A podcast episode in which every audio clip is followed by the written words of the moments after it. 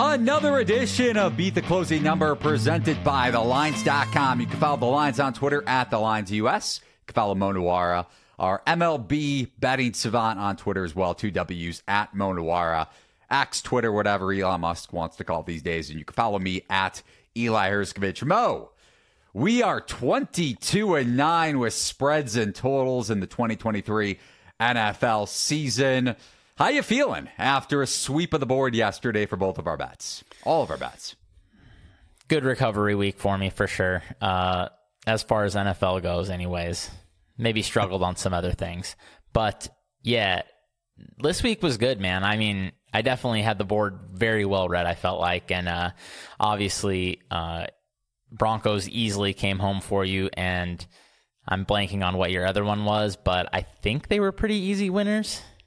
Panthers was interesting. Second half, they controlled both sides of the ball. But after that fourth and goal where they didn't score, um, for some reason they decided to run the ball three straight times and then set up a again a scoreless situation inside the not only the red zone but inside the one yard line. I wasn't feeling great about it, but that got home. CJ Stroud was not who we thought he was, at least what the market thought he was, and our boss, Stephen Andres, thought he was. But Commanders pushed, Panthers hit, and Broncos hit for me too. Little disappointed Commanders didn't come home. I think it probably should have based on Absolutely. at least their offensive output for sure. I mean, they moved the ball very, very effectively against Philly. So it's tough not to cover seven when you score 31 points, man. But I guess we'll have to take a push. And how did your individual bets go? Just going one by one. Yeah, I had some other uh, good ones. Arizona. Some people might say I got lucky there. I would say I was unlucky to be in that position. Ooh. But uh, you know, whatever on that one. I think uh, I, I think I was right that Arizona did catch them a little bit sleepy in the first half. It, it was a sloppy, sloppy half for Baltimore for sure. Um, Definitely sloppy, but can we just go minute by minute, play by play in the final? that what? sounds time consuming, but go ahead. It does sound, it does sound time consuming. So the Cardinals score a touchdown. This is Mo. Granted, he had Cardinals plus nine and a half. I'm glad he cashed. I'm not hating on the guy. Cardinals score a touchdown with what? Under a minute to go. Go for two and with. Get the onside kick and recover somehow miraculously, and we'll get to what This could have happened. Roughly seven percent of the time since they changed the rules now. I think. Exactly. So you get the onside kick. They kick a field goal down 10 with 30 seconds left and miss. Cardinals get called for a false start. So it's not like Baltimore could decline the penalty. And they re kick, cash the field goal, and your bet hits. Listen, I'm glad it cashed, but I don't think you're allowed to complain about any other bet for maybe the next year plus after cashing Cardinals and Bucks. Bucks was very fortunate for sure. They should have lost by a lot, I think, but at the same time, man, if they had anyone pulling the strings with an ounce of sense, it, they probably would have had a good chance to cover. I just cannot believe week after week that they can just keep plunging into the line every single first down and not see a problem. I, it's just like baffles It's not me. Byron Leftwich anymore. You can't blame him.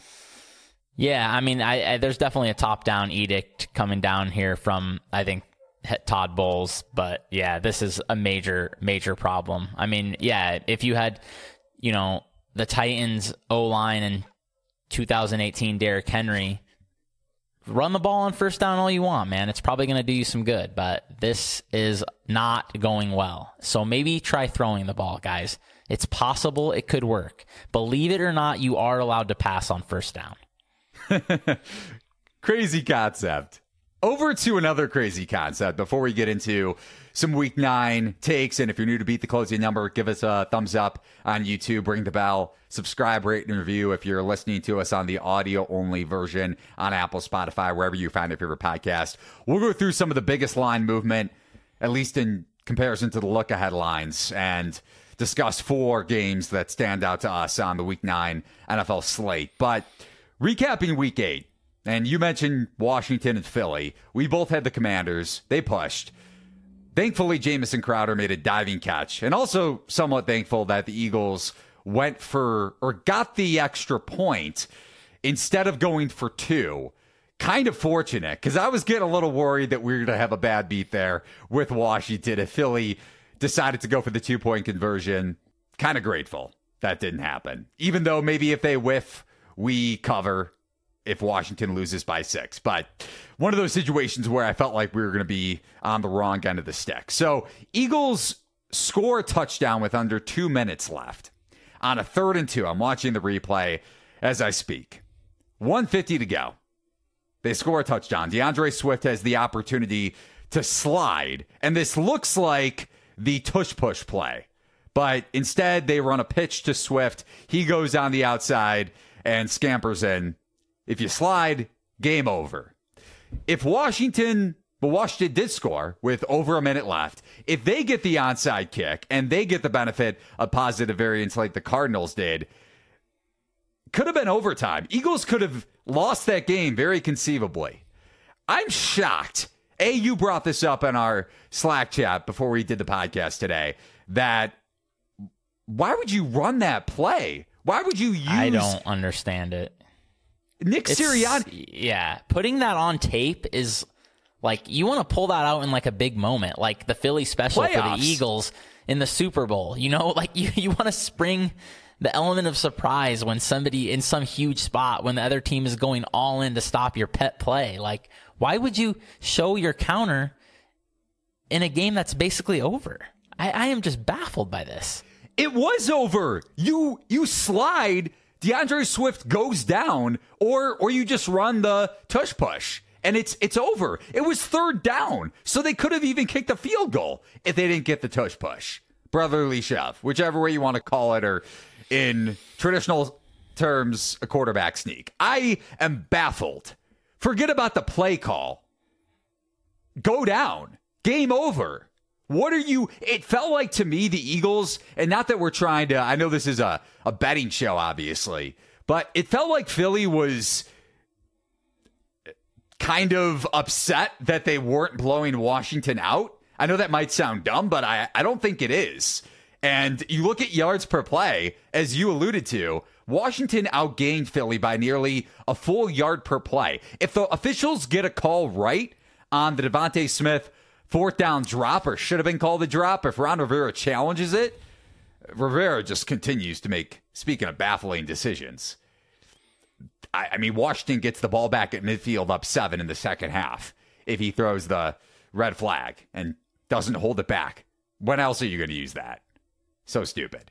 I, I, the both sides in this game were ridiculous in a lot of different ways. Sam Howell, how about can Terry McLaurin catch a football? I just I just can't believe those two drops on on the possession previous to the D'Andre Swift touchdown, where Washington probably had a shot to. I mean, I don't want to say they would have gone down the field to tie the game, and then we're in a position to cover if the Eagles just go down and get a field goal rather than a touchdown. But man, just coaching on both sides, decision making on both sides, negative variance in our direction was not fun. Of course, the Eagles didn't score twice inside the 10 yard line. That benefited us, but yards per play were in our favor. So I felt like we were on the right side, and Eagles coaching, I, this is going to burn them, man, in the playoffs. Yeah, there was a lot of odd situations, a lot of drop skis as well around the league this week. So, uh, yeah, there was there was definitely a lot of all that, and, and some some weird officiating moments for sure. I, I thought, you know, I know I, I don't think the Chiefs were going to win because they played like complete ass basically, but that double clutch in the end zone on that touchdown, I don't think that was a catch. Like, and they went to review and said that it call stands, but I think he pretty clearly bobbled it, and then and then the second foot came out of bounds. So there was definitely some weird calls uh, and some, uh, like I said, a lot of big drops in Chicago. Man, God, That, yeah, when they were, was that I mean, they could have made it a game. They could have made it a game if he if he caught that touchdown. Like the Yeah, whole game might have about the- changed. the first half Yeah, on their third or, I think their second or third possession of the game. yeah, that bomb. I mean, first of all, he just fell down untouched. But second, he fell down right where the ball came. So it still should have been caught. It still could have been caught when he fell down. Yeah. He just bobbled and dropped it. And we'll we'll get his name. He is he is a something to be fair if you're a regular Something listener. Velus. Yeah, something, Something Velus. Just questionable calls, questionable negative variance as you're alluding to, although the Chargers dominated that Sunday night football game. Justin Herbert was throwing all over the Bears defense with the Yeah, of exception course. yeah. I'm just saying, if they don't fall into a massive negative script there, it could have been a different game. I had the Chargers, so this benefited me hugely, but it's just possible.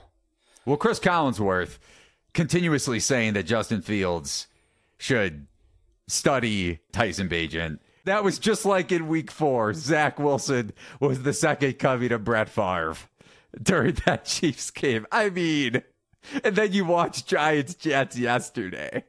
Broadcasters, negative variance, officiating.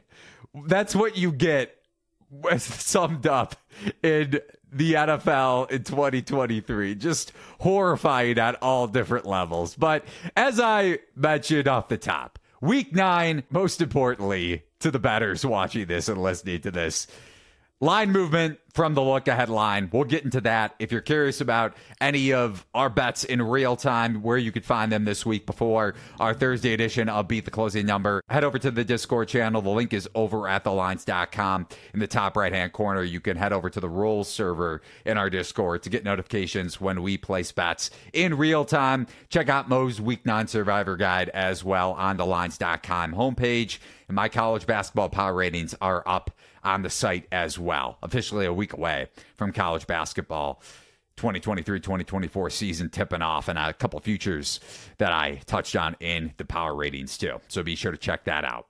Looking at six or so games here, Mo, before we get into the four that have our attention.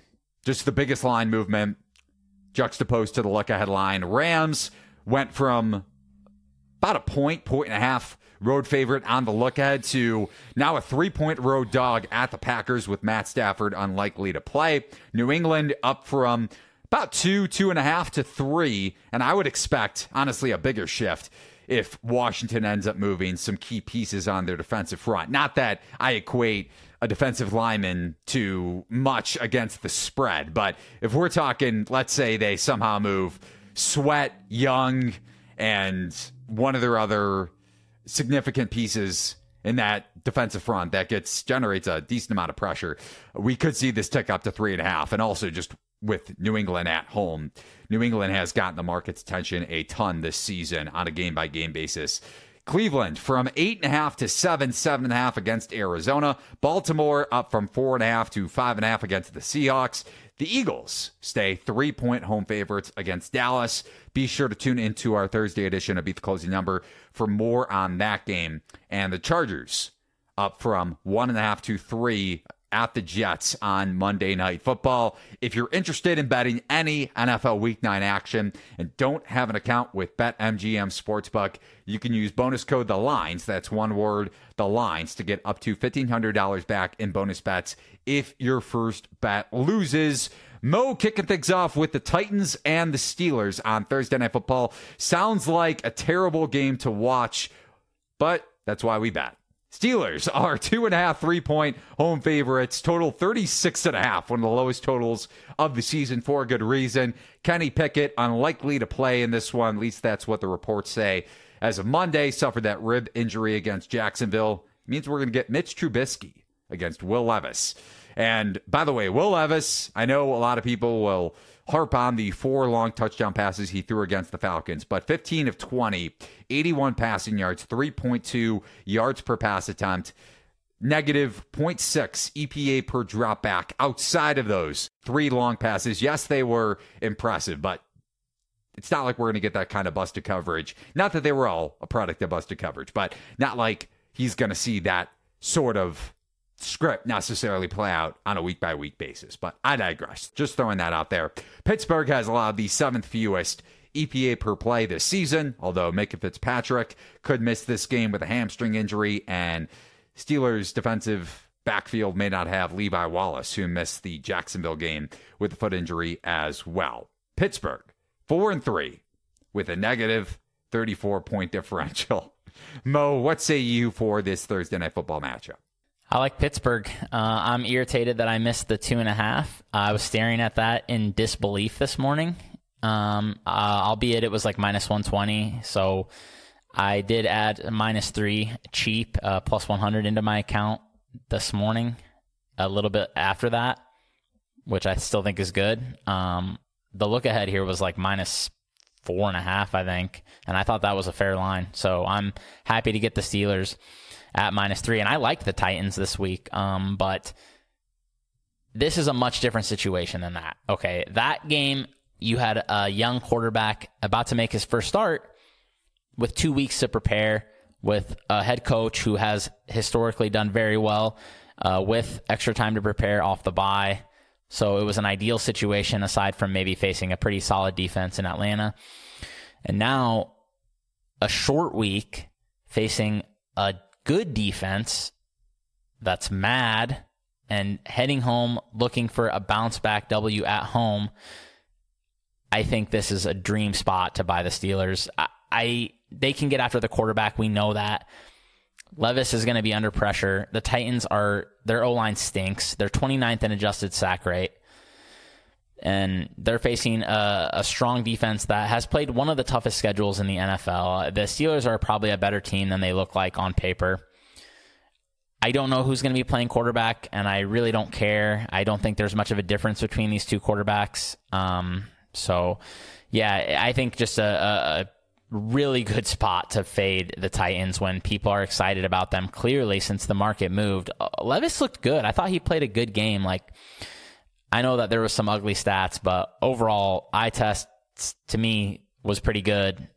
PFF also was a fan of his work. I think they gave him like a 78. I think that's legitimate. I think he played a solid game, but this is a much different and much tougher situation. So, yeah, love the Steelers in this spot.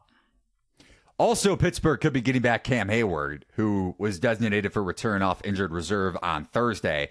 And Tomlin said earlier this morning, as we record this on Monday, October 30th, happy early Halloween. I'm sure a lot of you celebrated over the weekend. Mo, you actually celebrated over the weekend. Why don't you share with our audience what you wound up doing? I went to go see Rocky Horror Picture Show. I had never seen it before. It was an interesting experience. Pretty fun. People don't know about it, you can look it up. It's a really like old campy cheeseball movie. Everyone goes to the movie and yells the lines or something. It's it's funny. It's a funny experience. Um, but yeah, I, one thing I would real quick want to throw out though. I know so Cam Heyward thing might be canceled out. Unfortunately, they might be losing Minkah Fitzpatrick. So just just yeah. to note that. Sure. Yeah, but to your point about Steelers pass rush, Heyward contributes there. He contributes. I mean, he's their best run stopper. So you get him back against a, a rookie quarterback in his second start on a short week. Even without Fitzpatrick, I'm with you. If I was betting this game, I don't think I'm going to have a play on Thursday Night Football. I try to stay away from Thursday night games just because of you want to. We touched on the variance on Sundays. How about variance on a short week? That could happen. But Getting Heyward back would be pretty big. Also, not that it matters a ton, but Anthony McFarland also could be back for this game. Literally means nothing to me, handicapping it, but it's worth a note just for the sake of injury reporting. All right. So, any other notes for Titan Steelers before we move on, though? Nope. Uh, just, I would say, I, I one thing I will say it's minus three wouldn't be surprised to see this close minus three and a half. I know it's disgusting to lay points like that in a game like this, but I just think the Titans' offense is in a really rough spot here. Titans would be an extremely trendy dog after what Levis did against the Falcons in his first ever start. Talk about a small sample size. Now going up against Pittsburgh, even without Fitzpatrick, if they get Heyward back, that's a big addition considering all the issues with this Titans offensive line going up against Watt, Heyward, and the rest of that Steelers defensive front. On to one of the best games on the slate, regular season wise, all year. Kansas City against Miami in Germany. This one taking place early Sunday morning, I believe, 9:30 a.m. Eastern. Kansas City was minus four on the look at. It's now down to two and a half, pretty much across the board. Total of 50 and a half. And you mentioned this with the Broncos game. So let's get into that game a little bit just for context, Mahomes with 5.19 yards per pass attempt. Kansas City with five turnovers, three fumbles. By the way, Denver came into that game with the league's worst fumble luck, recovering just about 20% of their fumbles. So I would say they got positive variance. And me being a Broncos backer for pretty much all year, I finally got some breaks back in the Denver Broncos. But Kansas City outgained Denver 4.8 to 3.7 yards per play. And also Mahomes dealing with the flu and a lot of hand gashes. I mean, the cameras were all over that throughout the game. 40 rush attempts for Denver, though. I will say that was uh, something that I touched on with a handicap. Denver's ability to run the football on this Chiefs exploitable run defense, especially without Bolton, and Denver having the slowest tempo in neutral situational pace. So, I, from that perspective, I think the handicap was fair. You're not going to get five turnovers. You're not going to be plus four in the turnover department often, but just from the standpoint that Denver had pretty much yeah, the worst turnover luck in the league coming into that game, fumble luck wise. So I was happy with the result. I know you being a Chiefs fan, Mo, any takeaways? Not really. Just basically. Skyy Moore sucks? Yeah, How about I that? mean, whatever. That's we knew that probably, but uh, just an absolute dime on fourth down and. He's Yeah. just he's just inept, man. I mean, I, I had some hopes for him still coming into the season, although he was terrible last year. But I still was like, okay, it's way too early to give up on somebody with that sort of draft pedigree that a lot of sharp people liked, you know, as a draft prospect. But obviously, he's pretty bad, and uh, this was just a total sleepwalk stinker. Chiefs just forgot to show up for a pro football game, took a dump at midfield, and got back on the plane and then headed home. I mean, it happens, you know. I, it sucks, but it happens. it does. And Miami, on the flip side, outgained New England 5.3 to 4.3 yards per play. Kendrick Bourne tearing his ACL, just a nugget for the Patriots. And going back to that Washington New England game, speaking of absentees, if Washington is going to be without at least one of their defensive linemen, if this trade does go down potentially with sweat to the Falcons. But ton of season ended injuries, significant ones for the Patriots. Christian Gonzalez, Judon, and now Bourne out for the year. Get right game potentially for Mahomes against this Miami secondary, even with Jalen Ramsey now quote unquote healthy. Miami allowing the or ranks number 24 in dropback success rate allowed. But then on the flip side, kind of similar to this, or at least the script, not that it's going to be the exact same by any means, just because Miami plays much more up tempo than Denver does. But exploitable Chiefs run defense against one of the best scheme rushing offenses that McDaniels runs with that zone rush scheme. That is a little bit of a concern for me. Even with this line, you're getting a cheaper number on Kansas City, assuming Mahomes is healthy for this one. And then last note I have down, of course, it is the Tyreek Hill Bowl going up against his former team. Yeah, We'll see if he has a absolutely, man. I, I think both sides have this game very much circled and have been looking forward to this for some time. That was probably another reason the Chiefs took a dump on the field uh, yesterday. But uh, I, I should note that I, I think I saw all two and a halfs on the look aheads. So I'm not sure where you were seeing those, but I was seeing two and a halfs when I wrote the article last week. Uh, but I thought that was fair. I still think this is probably fair, although I will say I like this matchup for Kansas City. I think second in pressure rate, we know Tua's game really falls apart when he's off platform. Uh, the left side of this Dolphins line is terrifying.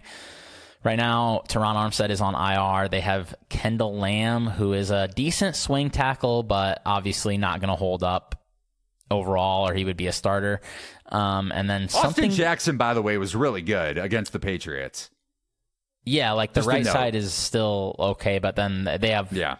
something called Cotton is starting on the left side. He committed multiple penalties in the game I watched against the Eagles. Uh, and I believe he is a backup as well. And you Yeah, know, Eichenberg got gashed a ton this year in terms of pass protection. So they had to make the change there. And like you said, there isn't a better option behind him.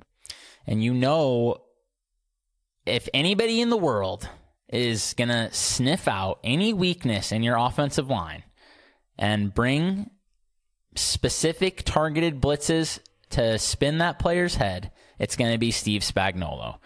We saw what he did to uh, a decimated Cincinnati offensive line in the playoffs last year. He made them look silly.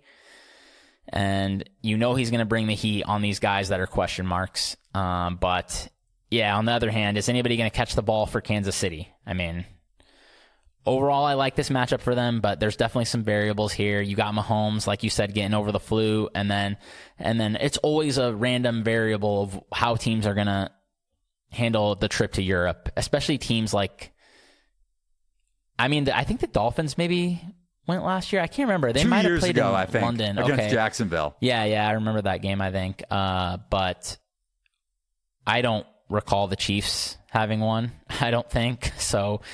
Um, yeah, it just you don't know how these teams are going to handle it. So anything could happen where there's a flat spot for either one of these teams, even though it shouldn't be. But the travel could could make it that way. So I, I do kind of lean towards the Chiefs, but I don't think I'm going to be playing this one, and I don't know where the line's going to move, but I kind of think it's going to stay at two and a half. Just to your point, you were right. Two and a half look ahead last week. Preseason look ahead was four. So rightful adjustment on Miami from that standpoint. And also with this Dolphin secondary, I don't think Xavier Howard or their safety is supposed to be back for this game either. So even with Ramsey coming back yesterday, and he did have the pick of Mac Jones, but that was just a terrible, terrible pass. So There was a couple dreadful interceptions in that game. Tua threw a disgusting one as well. He wasn't good either. Yeah, his that kind of looked like last year too, just in terms of decision making. I'm with you. I'm with you there. By the way, before we get into the third game that we're going to discuss, some breaking news in the NFL: Seahawks are trading for Leonard Williams on the defensive front. Any quick takeaways? No, I mean, well, of course, my takeaway is the same as it would always be. I am 0% surprised Pete Carroll loves him some defense. He does. Legion of Boom. Just going back. I mean, that was secondary too, but yeah, getting pressure on the quarterback. They, I mean, they needed help up front in a big way. So I'm not surprised they made the move for a fourth and a fifth rounder, just for context. Yeah, and I think Leonard Williams has a pretty rich contract, if I'm recalling. Or I might be thinking of Dexter Lawrence. So Both Dexter. Lawrence is, I think, the one who just signed a huge one last offseason, maybe. But yeah, you don't want to usually be paying multiple interior D linemen that sort of money. So, uh, especially with the Giants totally out of it, yeah, no surprise that they would want to move that sort of money. And um, on the other end, I I think, dude, the Seahawks have a legit shot to dethrone the Niners. I think you were on this in the preseason. I kind of wish you would have waited till three weeks in because you could have got a sick price, but uh, they are definitely live. I, they're ahead of the Niners now, and the Niners have multiple injury concerns. Uh, so Seahawks definitely have a shot here. They need to start playing more consistent and protect their passer. If they can figure out a way to give Geno some consistent pockets, I think they're going to be a good team. We'll touch on the Niners once we get to Bills Bengals for the fourth and final game here on Beat the Closing Number. Just looking back at Bengals Niners from week eight. But third game, though, another interesting one because it was confirmed just about an hour ago. Kirk Cousins officially out for the rest of the season. Not that that's a surprise, but with the torn ACL against the Packers, despite Minnesota covering as what? One point favorites, one and a half point road favorites, closing at that number yesterday. And this line has spiked in a big way. Look at line was Atlanta minus one and a half. It's now up to five, pretty much across the board. Total of 37 and a half. It could be Jaren Hall or Minnesota could wind up trading for a quarterback before this game. And we also don't know who's going to be starting for the Falcons under center either. Taylor Heinicke got what the back half of the game yesterday against Tennessee, and there were reports that Ridder could have come back. Who knows if that's actually the case?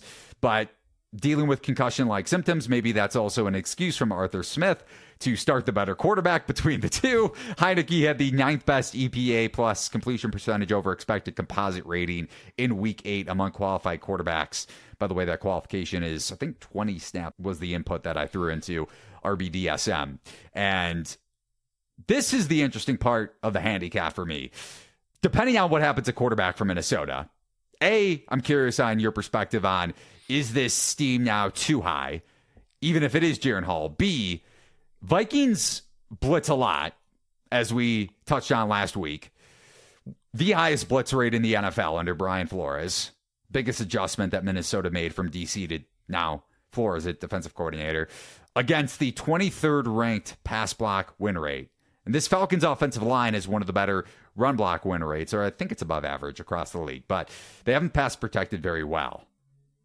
Thoughts on this game just from the line movement and that individual matchup? Yeah, really interesting one, obviously, because of we don't know who the hell Minnesota's quarterback is going to be. Uh, it could be something Jaren Hall. It could be Nick Mullens coming off IR.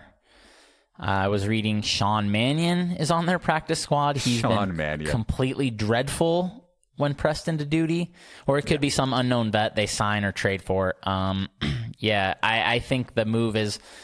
I was stunned to see minus four. I still think minus four and a half is bettable on the Falcons end. Um, there's many times, honestly, most times where I'm looking for value on market overcorrections with backup quarterbacks, but like this is a situation where the backup is a guy who doesn't meet the threshold for playing professional quarterback. So I think Kirk Cousins is worth much more than two points or whatever the line moved. I could see this line climbing as high as minus six, even. I think. I mean, man, once they announce some bum in there, I just think people are going to go pile in. And If yeah, it is a bum, or if they make a trade, we'll see. yeah, we'll see. But it's like you said too. I don't know if I like the matchup of this Vikings defense either. I mean, they want you to get they want to get you into obvious passing downs and then just blitz the house. That's what they want to do. The problem is that the way Atlanta plays offense, they're not going to face a lot of obvious passing downs. Like they're not going to be in third and seven very often. They're going to be in third and three, and they're going to be pounding the rock. And I think that's going to help them in this spot where it'll at least somewhat limit what the Vikings can do. I think, and then. Yeah, definitely in my notes. How does Desmond Ridder react to what I, I think is getting benched? I thought that was my hot take, though but you already said it was I had that hot take all season that the best quarterback on the roster is Taylor Heinicke. But yeah, I mean, I don't know what that's going to mean for the Falcons offense. And they also lost Grady Jarrett for the season. It's a good note. He's one of the best players they have. This is one of the problems, I think, when you have built your team around all 32 year old linemen they're more likely to get hurt, although they had a good talent level there. But I, I, just, when you watch the Vikings' good performances this year, which was like the 49ers game and then early in this Packers game, I mean, Kirk Cousins was basically their entire offense. Like that, that's the thing about this Vikings team. They, they never run the ball. And I guess rightfully so when you have Alexander Mattison who stinks, Cam Akers, who I don't even know if he's any better, to be honest, at this point. I would probably call out a passing plays too. So I, don't know where they're going to pivot now on offense. It's certainly not going to be on the back of Jaren Hall, unless Jaren Hall is the second coming of Tom Brady. For anybody that's that what missed I'm that hearing. tweet earlier, that's that's what we're hearing. That's what we're hearing is from the Vikings radio network or the station that the Vikings air their football games on redundant, but either way, there was that article earlier today that could Jaren Hall be the next Tom Brady? Well, the market certainly doesn't think so, as we could approach six. I don't think that's a crazy assumption. By the way, you mentioned Jarrett out for the rest of the year with that ACL injury, Drake London dealing with the groin injury. I still can't believe whoever that was for Atlanta that dropped that ball. Van Jefferson, who they just traded for, dropped the ball on fourth down that I mean, Atlanta covers the closing line if they score a touchdown in that possession and if they hold Levis scoreless on the ensuing possession if they wound up scoring. So just food for thought there. You're going to get a pissed off Falcons team at home. I'm not. I don't. I don't think I'm going to bet the game, even if this gets to six. I don't. I don't think I could touch this game, despite the potential mismatch up front if Atlanta isn't able to sustain their ground game, even without Grady Jarrett on the flip side of the ball. Probably a stay away game for me, regardless of how much the market downgrades Minnesota at quarterback. Would you agree, or do you think this could be a play for you at six or six and a half? I don't think I'm that excited But if I was going to play it, I think probably Falcons. Um, Even I'd be- now. I'd be curious to see if there's any kind of buyback on Minnesota, but yeah, I don't know, man. Uh, You don't want to lay points with this Falcons team, but I, I really think the Vikings might be toasted here. I'm usually finding value in backups, but I don't think these backups are going to have any value, especially with Kirk Cousins having played pretty well the last few weeks. Like, I, I don't know if they have anybody who can come close to what he's been doing. On to the fourth and final game that we'll be discussing here on the Monday edition of Beat the Closing Number or early week, depending on when you're checking this out. One of the best games on the board. We hit on another AFC clash between the Chiefs and the Dolphins earlier.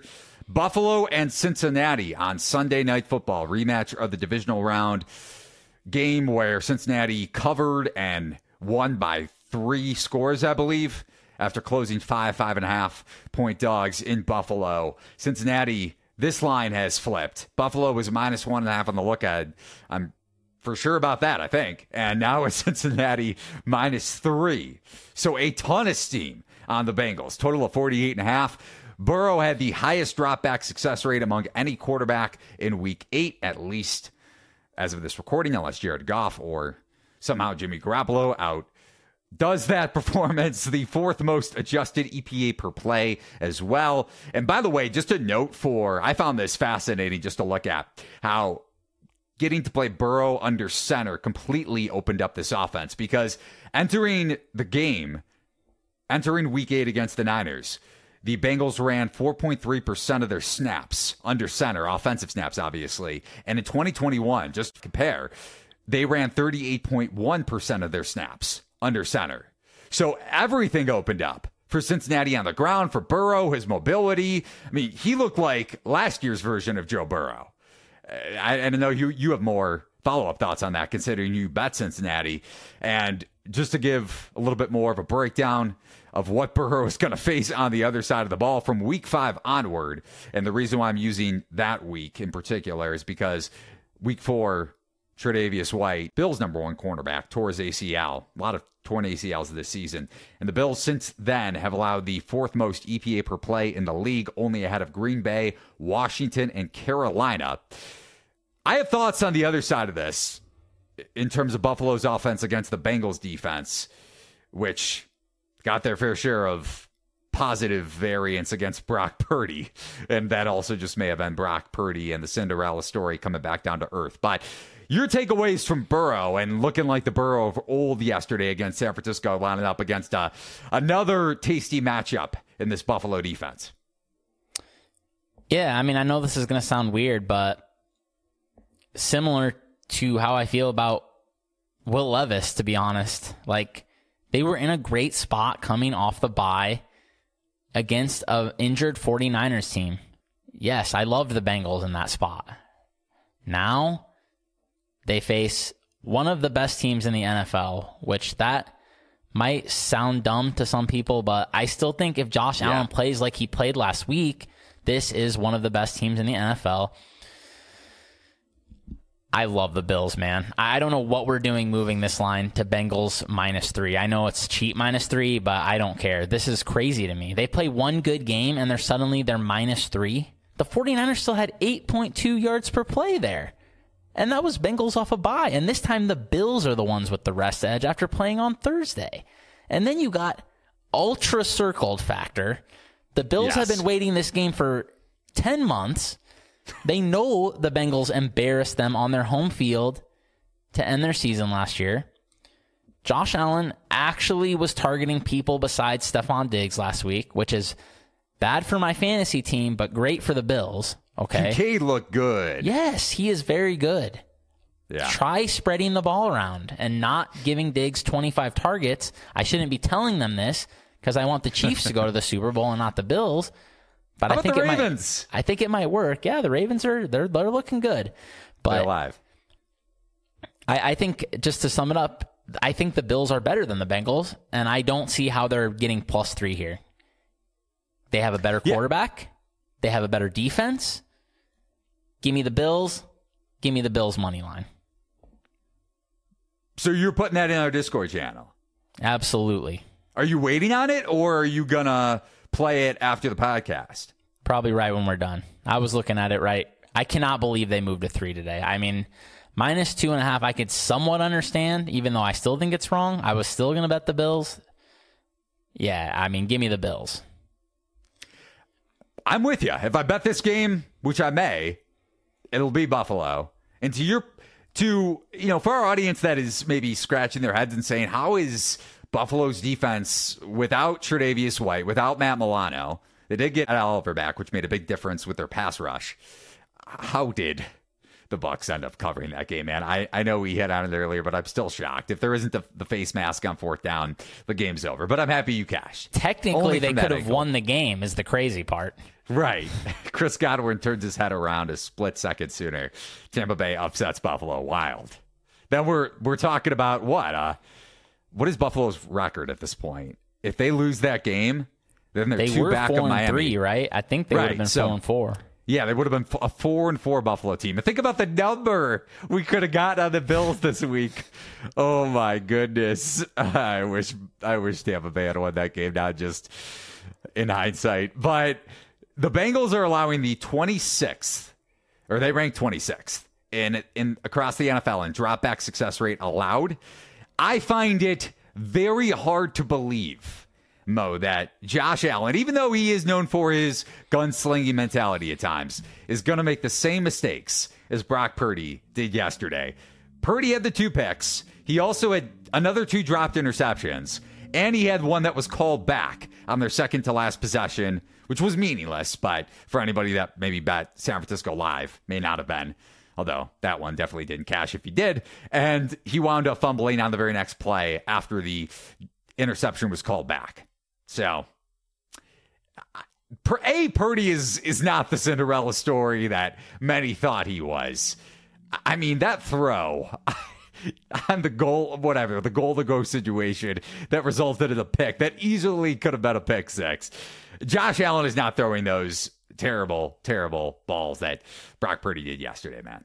Yeah, he played very well against the Bucks. I mean, they basically were marching up and down the field, no problem the entire game. So that was good to see after two very poor performances.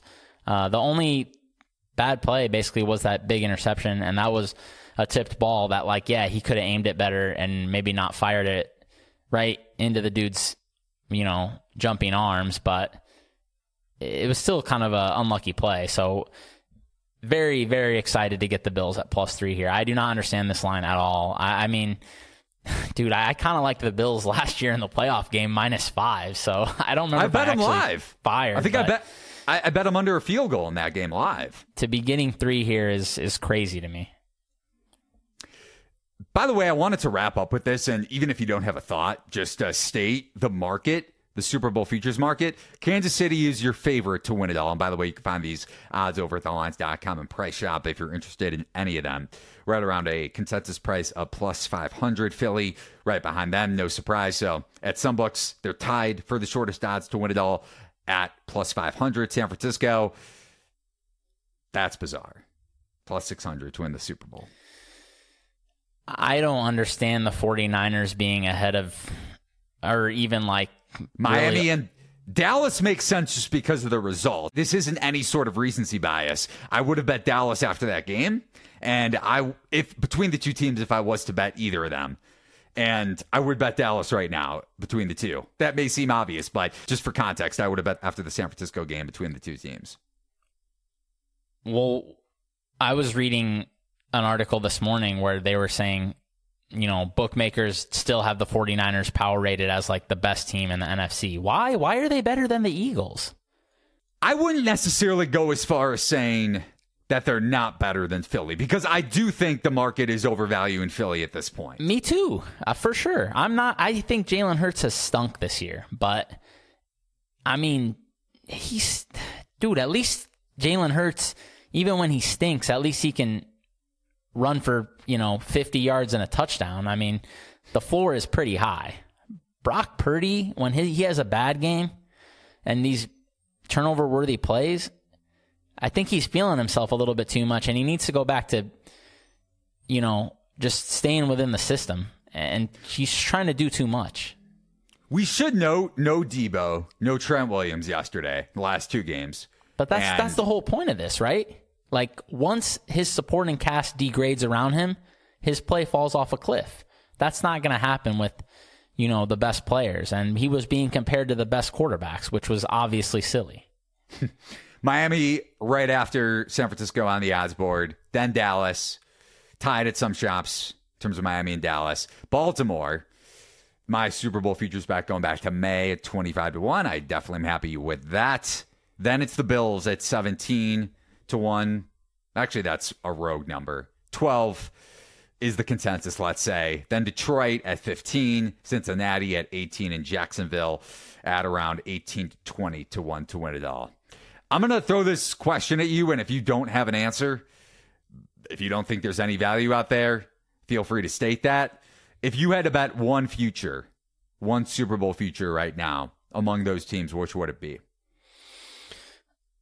Among all teams, Among or just the teams near Kansas? City, Philadelphia, San Francisco, Miami, Dallas, Baltimore, Buffalo, Detroit, Cincinnati, and Jacksonville.